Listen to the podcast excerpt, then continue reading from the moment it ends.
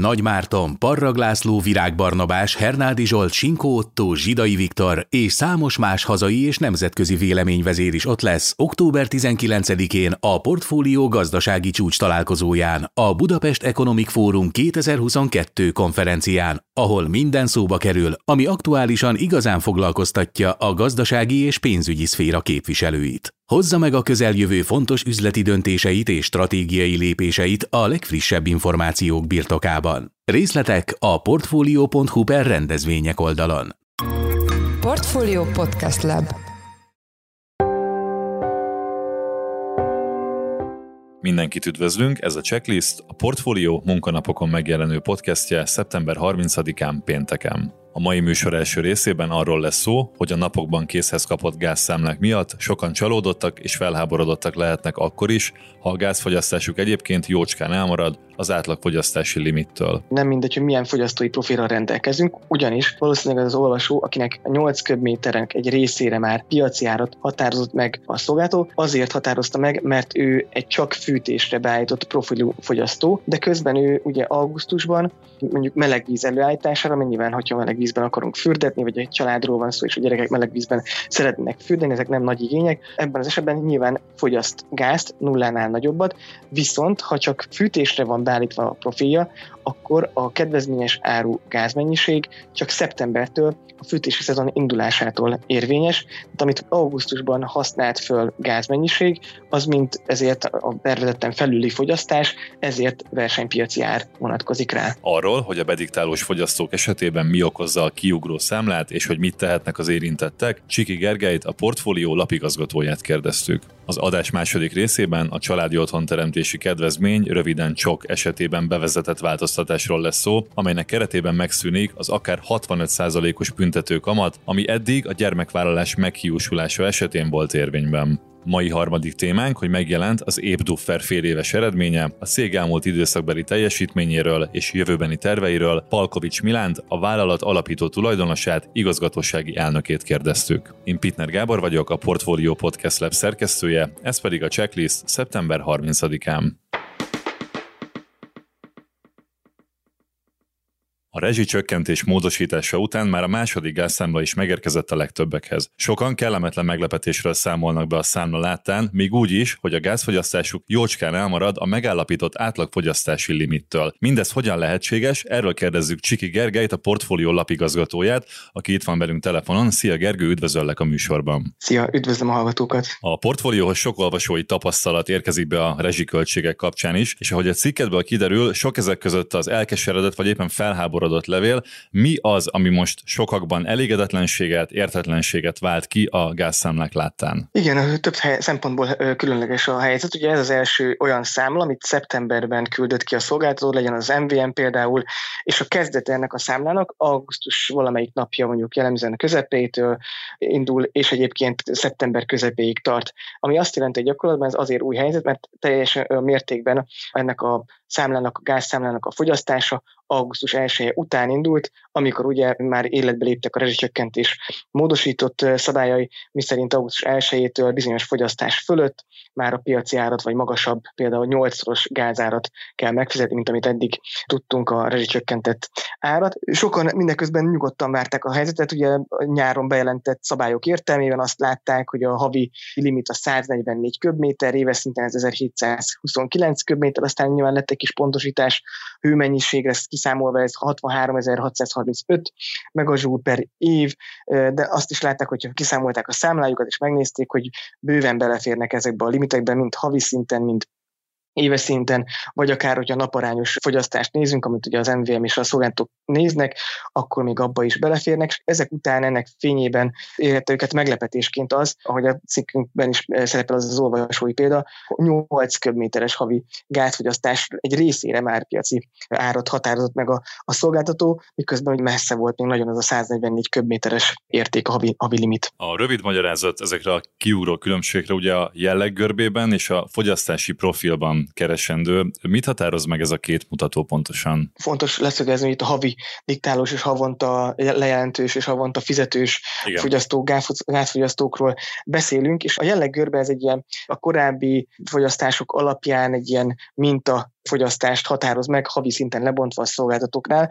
Ugye ne felejtsük el, 144 köbméter az egyébként egy téli hónapban, ha fűtést nézünk, nem sok. Tehát, hogy valószínűleg a, a nagy átlag, vagy sokan, nagyon sokan kifutnának egy erősebb decemberi, januári, téli hideg időben a fűtés miatt ezen a 144 köbméteren, és van egy rugalmasság a rendszerben, a jelleggörbe rendszeréből fakadóan, hogy ott például egy-egy téli hónapban ilyen 300 köbmétert megengedett, nyilván akkor használjuk föl, nem arányosan, nem, nem egyenlő részletben használjuk föl éven belül a gázunkat, hanem a téli időszakban, a hidegebb időszakban sokkal többet fogyasztunk, és van egy ilyen pup, hogyha ezt magunk elé képzeljük a fogyasztást. És azért ugye minden hónapban más és más gáz mennyiséget enged meg ez a, ez a jelleggörbe, alkalmazkodva nyilván a, a fogyasztónak a, a szokásaihoz. A másik fontos szempont pedig, és ez, ez ismert volt egyébként, ez a jelleggörben már mi is írtunk róla júliusban, amikor az rezsicsökkentés módosítását és korlátozását bejelentette a kormány, sokszor esett róla, és szerintem a fogyasztók megértették ennek a fontosságát és a jelentőségét, és képbe jött az elmúlt néhány hétben, hónapban az új gázszemlák értelmezésekor egy fogyasztási profil nevű fogalom, ami azt jelenti, hogy nem mindegy, hogy az adott lakossági fogyasztó milyen célra használja a gázt. Ugye több célra tudjuk használni, lehet az fűtésre, amire egyébként mindenki gondol, de lehet az főzésre, valamint melegvíz előállításra is. És alapvetően két típusú fogyasztót különböztetnek meg a szolgáltatók. Van egy vegyes fogyasztói profilú, nyilván akkor, amikor minden három célra, fűtésre, főzésre és vízmelegítéshez is használja a földgázt a fogyasztó, és vannak a, a, csak a fűtésre használó profilok, ezt akkor alkalmazza a szolgáltató, nyilván, hogyha a gázt az ügyfél csak fűtéshez használja föl. És itt van a, a magyarázat abban, hogy nem mindegy, hogy milyen fogyasztói profilra rendelkezünk, ugyanis valószínűleg az olvasó, akinek 8 köbméterek egy részére már piaci árat határozott meg a szolgáltató, azért határozta meg, mert ő egy csak fűtésre beállított profilú fogyasztó, de közben ő ugye augusztusban mondjuk meleg víz előállítására, mennyiben, hogyha meleg vízben akarunk fürdetni, vagy egy családról van szó, és a gyerekek meleg vízben szeretnének fürdeni, ezek nem nagy igények. Ebben az esetben nyilván fogyaszt gázt, nullánál nagyobbat, viszont ha csak fűtésre van beállítva a profilja, akkor a kedvezményes áru gázmennyiség csak szeptembertől a fűtési szezon indulásától érvényes, tehát amit augusztusban használt föl gázmennyiség, az mint ezért a tervezetten felüli fogyasztás, ezért versenypiaci ár vonatkozik rá. Ugye havi bediktálósokról beszéltünk eddig is, külön részt szenteltél a cikkben még arra, hogy nekik mivel kell pontosan képbe lenniük, illetve hogy azok, akik most rosszabbul járnak emiatt az elszámolás miatt, ők mire készülhetnek? Az elszámolási fordulónapon számíthatnak majd valamilyen kompenzációra? Igen, ez nagyon fontos kérdés, hogyha szerintem az a leg, legfontosabb, hogy a fogyasztók tudják meg, akár a szolgáltatójuktól, feltételezően ez alapján megtudják, hogy ők nem a helyes profilban vannak, fogyasztásuknak, a valós fogyasztásuknak megfelelő papíron nem a helyes profilban vannak, módosítsák a profiljukat a szolgáltatónál, jól tudom, ezt a telefonon vagy internetes formában is meg tudják tenni, és hogyha ezt módosították, akkor ugye a következő például a következő számlájukon nem tapasztalnak majd ilyen, ilyen anomáliát, de egyébként igen, nagyon fontos az a, az a kérdés, hogy a havonta diktálók egyébként az a, a kommunikáció szerint, hogyha éves szinten továbbra is a 1729 köbméteres eh, éves fogyasztási limit alatt vannak, akkor a, az év végén, a jövő évi, akár jövő július végi éves elszámolásnál ezeket a túlfizetéseket majd vissza fogják kapni. Mert az elszámolás módja nem befolyásolhatja az ő pozíciójukat, hogy most rosszabbul járnak, vagy, vagy jobban, attól függően, hogy éppen milyen elszámolásban vannak, hogy havi elszámolásban vannak, és nem pedig általány, éves általányban. Köszönjük szépen! Az elmúlt percekben Csiki Gergely, a portfólió lapigazgatója volt a vendégünk. Köszönjük, Gergely, hogy itt voltál velünk a műsorban. Köszönöm szépen!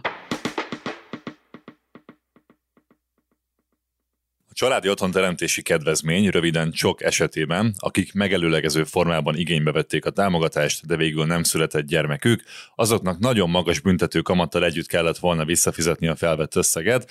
Ez az alapkamat jelenlegi szintje mellett akár 65 millió forintot jelentett volna. Október 1 ennek a kamatnak a mértékén változtat a kormány, ahogy a magyar közönyben is olvasható. A témával kapcsolatban itt van velünk Palkó István, a portfólió pénzügyi vezető elemzője. Szia István, üdvözöllek a checklistben. Szia, köszöntöm a hallgatóinkat. Kezdetnek kérlek, elevenítsük fel, hogy mi is a csok pontosan, kik vehetik igénybe ezt a kedvezményt, milyen célból és milyen kondíciók mellett. Nagyon sokféle néven létezett Magyarországon a korábbi évtizedekben is családtámogatás, amely jellemzően új otthonba történő költözéshez volt igénybe vehető. Volt például a Szocpol, annak idején talán ez volt a legelterjedtebb elnevezés. 2015-től egy új formában vezette ezt vissza a kormány, és családi otthonteremtési kedvezmény ennek a neve. A mostani elérhető összegekkel 2016 óta létezik, azóta az akár 10 millió forintos összegben is igénybe vehető, egyébként egy gyermekesek esetében esetében. 600 ezer forint az összege két gyermekesek esetében, attól függően, hogy új vagy használt ingatlanba költöznek, 2,6 millió vagy 1,43 millió, a három gyermekesek esetében 10 millió vagy 2,2 millió, a négy gyermekesek esetében vagy az annál több gyermekkel rendelkezőknél az új lakása ugyancsak 10 millió, a használatra viszont 2,75 millió. Ehhez még egyébként kamattámogatós csok hitel is igénybe vehető legalább két gyermekesek számára, 10 millió forint forint, illetve 15 millió forint erejéig, ennek a maximális kamata az 3 százalék. Tehát igazából egy ilyen nagyon bőkezűnek induló családtámogatási program, ez 2016-ban azonban még jóval olcsóbbak voltak ugye a, a lakások, különösen az új építésű ingatlanok. Azóta azonban nem indexálta ezeket az összegeket a kormány, tehát elmondható az, hogy egyre kisebb mértékben járul hozzá a lakásvásárláshoz vagy ingatlan építéséhez ez a program. Minden esetre létezik, és egyeseknek, különösen azoknak, akik kisebb jövedelemmel rendelkeznek és kisebb értékű ingatlanba költöznének, arányaiban még most is egy jelentős segítség lehet az otthonteremtéshez. Ugye ennek a kedvezménynek két fajtája is van, amikor már meglévő gyermekre veszik fel a, a párok, de hogy lehet ezt a gyermek születése előtt is igénybe venni. Az a büntető kamat, amiről beszéltünk, az az utóbbi esetre vonatkozik. Mi az, ami október 1-től megváltozik ennek a kondíciójában? Büntetőkamat az, az számos esetben felmerülhet, tehát például olyan esetben is, amikor nem teljesíti valaki a tíz évesben lakási kötelezettségre vonatkozó elvárást, és még, még számtalan más változata van. A gyermek nem érkezése esetén az merül fel ugye, hogy örökbefogadással teljesíthető a dolog, halva születés az, azzal szintén teljesítetnek számít az elvárás. Ugyanakkor nagyon kell figyelnie minden párnak arra, hogy az egy gyermek érkezését azt négy éven belül, a két gyermek érkezését nyolc éven belül, a 10 millió forinthoz szükséges legalább három gyermek érkezését pedig tíz éven belül teljesítsék. Azért mondom azt, hogy párok, mert a csokot egyébként egyedülállók is igénybe vehetik, ha már rendelkeznek gyermekkel, akár egy-kettő-három gyermekkel. Ha azonban nincs gyermeke valakinek, akkor csak úgy vehet igénybe a csokot, hogy házasságban él, tehát házas párok vehetik fel, fel. Ez egyébként a logikája a babaváró és a csok hitelnek is. Tehát, hogyha még meg nem született gyermekre vonatkozóan szeretnénk igénybe venni támogatásokat, akkor a kormány elvárja, hogy ezt a hosszú távú elköteleződést azt házassággal pecsételje meg úgymond az ember, hogyha igénybe veszi ilyen állami támogatást. Tehát Ilyen szempontból logikus az, hogy a, az előrevállalt, úgynevezett megelőlegezett csok esetében házas párnak kell lenni. Hogyha nem érkezik meg azonban az említett határidőre a gyermek, akkor bejön ez a büntető kamat, pontosabban késedelmi kamat, és ennek a kamatnak a mértékét egyébként a, polgári törvénykönyv szerinti késedelmi kamathoz igazította a jogalkotó. Ez a kamat úgy néz ki, hogy a késedelmi kamat mértékével egyezik meg abban az esetben, hogyha nem a 10 milliós csokot, hanem ennél kisebb csokot veszünk igénybe, akár használt lakásról, akár új lakásról van szó, de ugye a három gyermeket nem éri el a gyermekszám. A késedelmi kamatnak a szabályozása pedig úgy néz ki, hogy kamatmentes kettes tartozás esetében megegyezik a fél év első napjának alapkamatával. Tehát az MNB alapkamatot kell számításba venni, és ennek a mértéke idén július 1-én 7,75 százalék volt. Ennek a mértéke határozza meg a késedelmi kamatot, és a csoknak az idézőjeles büntető kamatát is. És ezt nem kamatos kamatként kell figyelembe venni, hanem lineáris számítással. Ez azt jelenti, hogy minden fél évben akkora kamatot kell fizetni, amekkora a tartozás, szorozva ennek a késedelmi kamatnak az értékével, és ezt nem kell tovább beszorozni, hanem az egyes fél éveknek a késedelmes fizetését azt össze kell adni, és hogyha valaki például már tíz éven keresztül ül az igénybe vett csoknak az összegén, akkor hát sajnos tíz évnek a késedelmi kamatát, pontosabban 20 fél évnek a késedelmi kamatát kell figyelembe venni. Azonban, hogyha valaki a 10 milliós csokot veszi fel, ez ugye azokra vonatkozik, akik új építésű ingatlanba költöznek, és legalább három gyermekkel rendelkeznek, vagy három gyermeket vállalnak, ugye a késedelmi kamat ez utóbbi esetben érdekes, akkor az ő esetükben nem a normál késedelmi kamatot kell figyelembe venni, hanem ennek az ötszörösét. Ezért az, ugye ez óriási szorzó, hogyha a jelenlegi szintet vesszük figyelembe, akkor 38,75%-os kamatot kellene figyelembe venni, ha pedig abból indulunk ki, hogy az alapkamat most már 13%, és hogyha így marad, akkor a következő fél évben ez lesz a késedelmi kamatnak a mértéke, akkor például a következő fél évben, hogyha valaki elérné a nem teljesítésnek a határidét, vagy elérné a határidőt, és erre nem teljesül a gyermekvállalás, akkor már ezt a 13%-os alapkamatot kellene figyelembe vennie, és ez bizony ugye óriási összeg, 65% lenne lényegében a 13%-os alapkamattal szemben a 10 milliós összegnek a késedelmi kamata, és hogyha ezt beszorozzuk a 10 milliós összeggel, és 10 évre számoljuk ki, akkor bizony 65 millió forint lenne a 10 milliós összegnek a késedelmi kamata. Ez olyan óriási összeg, hogy ugye nagyon sokan jelezték a kormánynak, hogy ez nagyon igazságtalan. A jelenlegi kamatszint vezetett persze egy ilyen állapothoz. Tehát amíg 1-2 százalék volt az alapkamat, addig ezzel nem nagyon kellett foglalkozni. Addig is mondjuk elég nagynak tűnt ez a, a, az ötszörös szorzó, de addig még elviselhető terhet jelentett az érintetteknek, ez már egyáltalán nem elviselhető 10 év alatt sem. Úgyhogy a 65 millió forintot azért mindenképpen csökkenteni kellett, és így jutottunk el a mostani szabályozásig. A magyar közlönyben az jelent meg, hogy legfeljebb 5% lehet ennek a késedelmi kamatnak a mértéke és ez az 5 százalék, ez azt jelenti, hogy ha valaki 10 millió forintos összeget vesz fel, akkor a feltételek nem teljesítése esetén nem 65 millió plusz az eredetileg felvett 10 millió, tehát 75 millió forintot kell visszafizetnie neki, hanem csak 10 plusz 5 milliót, tehát 5 millió forint lesz az a késedelmi kamat, amit a 10 millió forintos összegre fel kell számítani, ennek a mértéke 10 év alatt, ha 10 év alatt nem teljesül a feltétel, akkor 15 millió forint. Hozzá kell tenni, hogy a három gyermek vállalásához szükséges 10 éves határidő még senkinél sem telhetett le, hiszen 2016-ban vezette be a kormány a 10 millió forintos csokot, és ahhoz kell gyakorlatilag csak a, a 10 éves határidőt figyelembe venni. Az egy, illetve két gyermekesek esetében, hogyha valaki nem a 10 millió forintos csokot veszi igénybe, akkor azonban a négy éves, illetve a nyolc éves határidőt kell figyelembe venni, és például a négy éves határidő már lejárt sokak esetében azoknál, akik 2016 és 2018 között vették fel a csokot. Az ő esetükben azonban ugye az összeg, az egy, egy gyermek vállalására vonatkozó összeg, az például 600 ezer forint, de ha valakinek van már egy gyermeke, és a két gyermekes csokot veszi igénybe, akkor egy két millió forint fölötti összegre kell számolni a késedelmi kamatot. Tehát nagyon sokféle sokféle eset létezik, a 65 millió forintos extrém példa az azoknál lépett volna életbe, akik a 10 éves határidőt nem teljesítik. Köszönjük szépen! Az elmúlt percekben Palkó István, a portfólió pénzügyi rovatának vezető elemzője volt a vendégünk. Köszönjük, hogy itt voltál velünk a műsorban. És köszönöm, sziasztok! A következő műsorszámot az Ébdufer enyerté támogatta. Az interjút a Portfolio Podcast Web munkatársa Forrás Dávid készítette.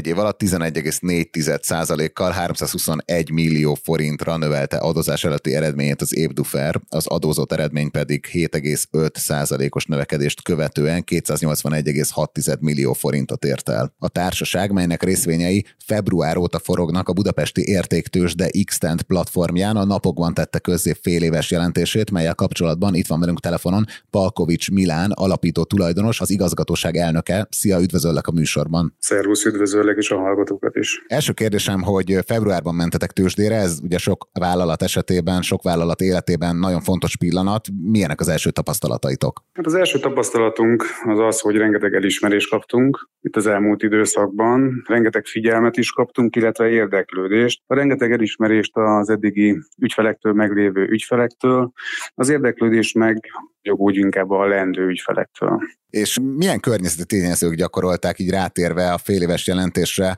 a legnagyobb hatást a vállalatotok működésére az elmúlt egy évben? Mik voltak a legnagyobb kihívások? Február 11-én vezettük be társaságunkat a budapesti értéktősdére. Ugye rá egy kettő héttel kitört sajnos a háború, Ugye a háborúnak azért elég komoly negatív hatásai voltak a, nem csak a magyar, hanem nemzetközi gazdaságra is. Minket alapvetően egyik oldalról jól érintett, úgy érintett jól, hogy az acélkereskedelmünket, amit tavaly kezdtünk el, nagyjából tavaly fél évkor kezdtünk el, az idei év elején egy óriási fellendülésnek lettünk a a részesei, tehát eszméletlen módon megugrott az érdeklődés az acéltermékek iránt. A, a kivitelezési üzletágunkat már kicsit negatívabban érintette, ugyan nem vagyunk közbeszerzési piacon érdekeltek, mi a versenypiacon dolgozunk most már 18 éve. A megrendelőink értető okokból kicsit megtorpantak, és elkezdték újra átgondolni a projektjeiket. Alapvetően az energetikai szempontokat vették figyelembe, és azt helyezték előtérbe, de ezek a projektek is most úgy tűnik, hogy évvége fele el fognak indulni, tehát nem arról van szó, hogy meg fognak állni, hanem csak újra lettek tervezve és kicsit áttettek gondolva. A másik, ami még érintett minket, az az árfolyam a kereskedelmi tevékenységünknél nyilván euróval is, euróban vásárolunk vagy értékesítünk. Mi ebből most jól jöttünk ki az év első felében, elég jelentős árfolyam nyereséget tudtunk elkönyvelni. És ugye a fél éves jelentésben leírtátok ezt a diversifikációs folyamatot. Itt honnan, hova jutottatok el? 18 évvel ezelőtt kezdtük, ugye, mint az előbb említettem, tevékenységünket. Kezdetben acélszerkezetgyártással foglalkoztunk, és később átálltunk nem sokkal később generál kivitelezésre, de a 18 év alatt azért megtapasztaltunk jó időket és nehezebb időket egyaránt, és azt láttuk, hogy azok, akik sokkal szertágazóbb tevékenységet végeznek, azaz diversifikáltabban működnek, ezeket az időszakokat sokkal könnyebben át tudják vészelni, és ezért is gondoltuk azt, hogy hát nem akkor kell kapkodni, hogyha megijön egy, egy rosszabb gazdasági környezet, hanem amikor megvan a lehetőség annak, hogy egyéb üzletágakba is belevágjunk, akkor teremtsük meg a feltételeit. Szerencsénk volt, mert ugye mi ezt elkezdtük nagyjából egy bő évvel ezelőtt, és hát visszaigazott minket az élet, nézve az idei év első fél éves eredményeit, ahol az acélkereskedelmünk elég jó eredményeket tudott elérni. Hát ez lenne a következő kérdésem, hogy pénzügyi szempontból hogy értékeled az idei első fél évet, és a különböző ágazatok azok milyen üzleti értéket teremtettek? Összességében elégedett vagyok. Ugye, mint említettem pont az előbb az acélkereskedelmet, tehát jó időben indítottunk és jól reagáltuk le a hirtelen jött változásokat. Ezért is tudtunk jelentős forgalmat bonyolítani, mert ezt időben felismertük. Tehát időben tudtunk nagyobb mennyiségű anyagokat lekötni még jó áron, ami, amit viszonylag hamar, gyorsan el tudtunk adni jelentős marzsal. Egyébként meg a, a nyilván a kivitelezési piac, mint ahogy említettem, ott volt nálunk egy megtorpanás, Ugye a versenypiacon a megrendelőink elkezdték áttervezni, újra gondolni a projekteket, tehát az nem tudott olyan eredményt felmutatni, mint az elmúlt időszakokban, de én úgy gondolom, hogy ez jövőben meg fog változni. Az acélfeldolgozó üzletágunk, mert ugye négy üzletág van most, amivel foglalkozunk, az acélfeldolgozó üzletágunk, ami nekünk kiemelt üzletágunk, legalábbis azt reméljük, hogy kiemelt üzletág lesz hamarosan. Hát annak az eredményét most még nem érdemes nézni, az az év második felében indult el de azt tudom mondani, hogy elég, elég szép számokat tudott hozni. Gyakorlatilag el kellett indítanunk most már a, a két műszakot, a második műszakot, úgyhogy egy műszakban nem tudjuk teljesíteni a megrendeléseket, úgyhogy bízok benne, hogy év második felében szép eredményt tud hozni. Az építőanyagkereskedelmünk szintén jobban teljesített, mint a megelőző években. Milyen céljaitok maradtak az idei második fél évre? Ugye a generál kivitelezésre az a célunk, hogy remélhetőleg sikerül azokat a szerződéseket aláírnunk, amiket reméltünk még az év első felében. Tehát ezen a téren én optimista vagyok és látok erre esélyt, és akkor a generál kivitelezésünk is teljes erőbedobással tud teljesíteni.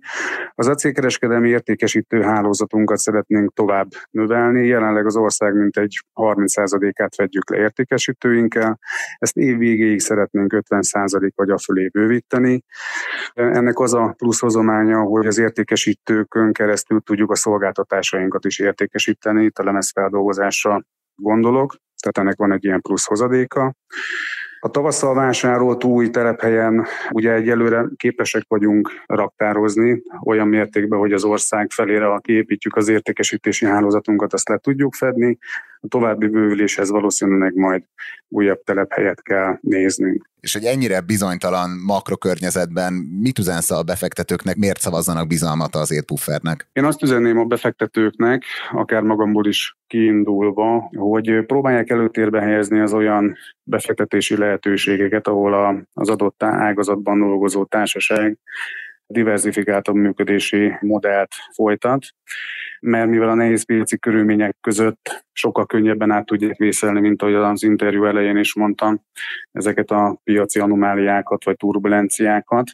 Úgyhogy én azt javaslom nekik, olyan befektetéseket keressenek, ahol az adott szereplő több iparágban vagy több tevékenységet is tud végezni, akár csak például az étufer. Hát nagyon sok sikert kívánunk ehhez, és köszönjük szépen, hogy itt voltál a műsorban. Az elmúlt percekben Palkovics Milán, a Bét x jegyzett Ébdufer alapító tulajdonosa, az igazgatóság elnöke volt a checklist vendége. Köszönjük szépen, hogy a rendelkezésünkre álltál. Köszönöm szépen.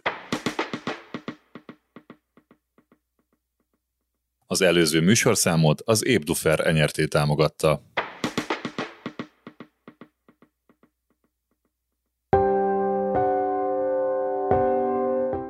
Ez volt már a Checklist, a Portfólió munkanapokon jelentkező podcastje. Ha tetszett az adás, iratkozz fel podcast csatornánkra valamelyik nagy podcast felületen, például a Spotify-on, az Apple Podcast-en vagy a Google Podcast-en. Ha segítenél nekünk abban, hogy minél több hallgatóhoz eljussunk, akkor arra kérünk értékeld a Portfolio Checklist podcast csatornát, azon a platformon, ahol követsz minket. A mai adás elkészítésében részt vett Bánhidi Bálint és Forrás Dávid, a szerkesztő pedig én, Pitner Gábor voltam. Új adással hétfőn 5 órakor jelentkezünk, addig is jó hétvégét, sziasztok!